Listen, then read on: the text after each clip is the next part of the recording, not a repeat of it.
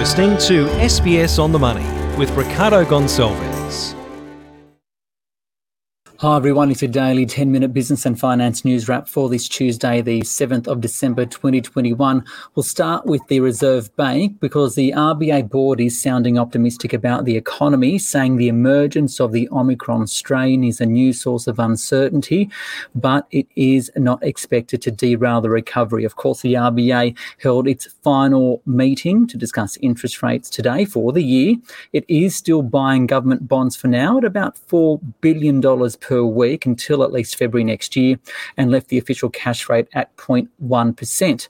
But it may not be left there for much longer. So, for quite some time, the RBA has said rates won't rise until there is a sustainable pickup in inflation, which it currently calls low, and sees a lift in wages growth. Well, today, the RBA said that that is likely to take some time and that the board is prepared to be patient. How patient? Well, uh, an SBS News poll of 19 economists reveals while five, so that's about 26%, five expect a lift next year, most expect an increase in the first half of 2023. And that includes Besa Deda. She is the chief economist at St. George, and I spoke with her earlier. Besa, the Reserve Bank today in its statement has removed any time reference as to when the first official lift in interest rates will be. So, is there a change of tone here from the RBA? And why do you think that is? Ricardo, I think the RBA today really held their line and remained optimistic about the growth outlook despite the emergence of Omicron. Last month, when they met, of course, they dropped the yield curve control program and they dropped that forward guidance around 2024, which you're referring to. But in their rhetoric, there's still a suggestion uh, from their speeches and statements that they don't see conditions in the economy really being conducive to raising rates before 2024. Now, financial markets, of course, disagree, and they're pricing in the first rate hike for September of next year. That's come back a bit over the last two weeks with the emergence of Omicron. Prior to that, it was in July, and there were three rate hikes fully priced in over the second half of next year. We think it'll be a bit later than that. It'll be early 2023. Yeah, can you tell us more about your forecasts? Why do you think that is? We think that there'll be further progress on the labour market. And in fact, in today's RBA statement, I thought that the language around the labour market had really strengthened with the labour, with the RBA characterising the labour market as strengthening in terms of its recovery. So we're possibly looking at an unemployment rate by the end of next year with a three in front of it, which we haven't seen on a sustained basis since the 1970s. We're also looking for underlying inflation to creep higher. Our forecast is stronger than that of the RBA's. And we think that by early 2023, the conditions will be conducive to the RBA to begin raising rates. And, how do you see these rate rises starting? Will, the, will they be slow, um, smaller than the 25 basis points to start off with? And, and what's, what's the peak potentially in this cycle?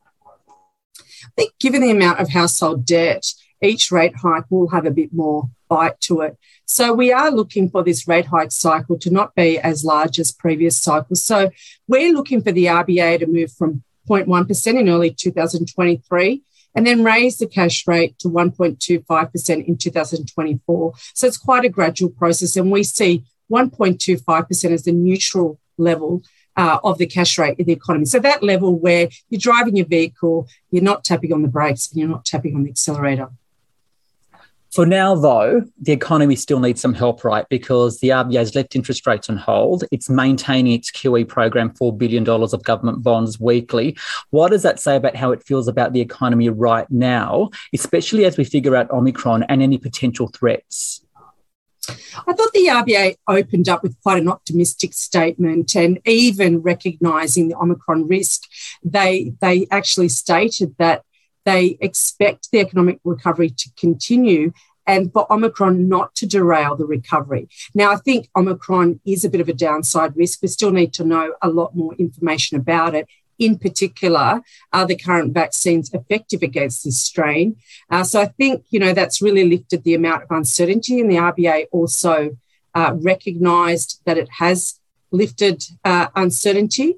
But I think with New South Wales and Victoria and ACT only just coming out of lockdown and the partial economic variables are very encouraging around that, consumer spending has been unleashed uh, in those states as Australians have emerged out of lockdown in those states. But I think with those lockdowns only just being finished, international borders still shut, you know, mostly, uh, and interstate border closures, um, you know, not fully reopened there are st- still some risks abounding. There's still elevated uncertainty. And I think it makes sense for the RBA to keep the cash rate at 0.1% for now.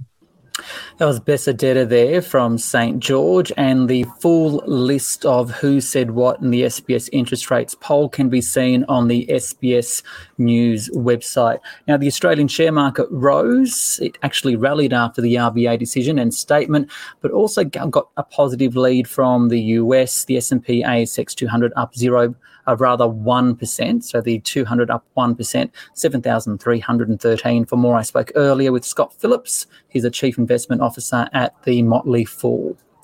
Scott, can we talk about how sensitive the market is at the moment to any news of Omicron? Because one day, for example, we're seeing travel stocks being slammed, and then today, for example, it's doing pretty well.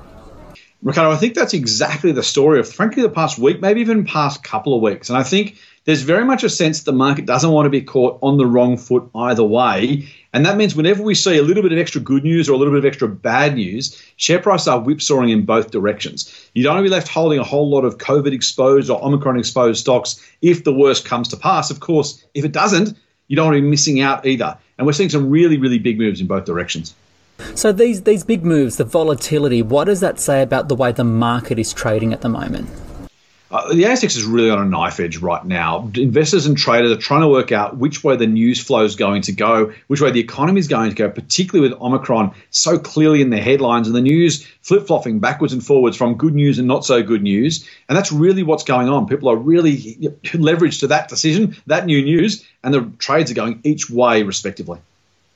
RBA um, decided to keep interest rates on hold. Interesting in the statement that it, it removed a reference, into a time reference as to when the next rate rise could could come.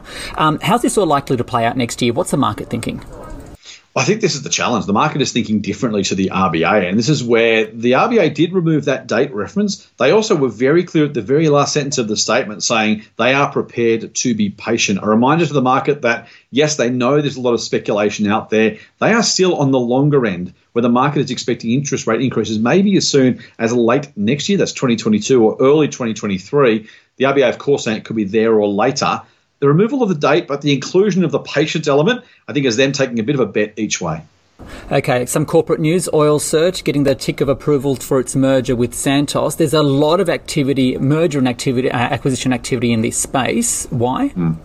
There's a lot of merger acquisition activity in general. I think we've got very much a sense of this might be the last of the cheap money to go around. We've just talked about interest rates, of course, and where they might go next. Very much a sense that, hey, if you're going to do a deal and you're going to borrow some money to do it, now is a particularly great time. In oil and gas in particular, though, of course, you've got bullish oil price forecasts and expectations. So if you're going to do that deal and try and get some costs out, now's a good time to do that as well. Okay, given it might be the last time we speak for the year, right? I want to get your take. Looking back at 2021, what do you see hmm. as the number one markets related news story? I don't want to be boring, but it's obviously COVID and the various permutations of lockdowns and no lockdowns. Travel stocks, tourism stocks have been all over the place. But also, too, I think that the really fast and rapid movements of share prices based on outlook statements, particularly in the months of August and September, we've had annual reports, AGMs, uh, the market really responding super fast and super hard to any whiff of good or bad news as we try and work out what comes next. The companies that were benefited from COVID that may have a, a tough act to follow, those that were hurt by it and maybe or maybe aren't bouncing back. Uh, lots and lots of volatility in and really, really responsive share prices, probably over responsive share prices to be fair, uh, when it comes to things like the COVID concerns. Scott Phillips there from the Motley Fool. This SBS On the Money podcast is provided for informational purposes only. The content on this podcast should not be understood as constituting advice or a recommendation. It is not personal advice and does not consider your personal circumstances or objectives. You should contact a licensed professional before making any financial decision.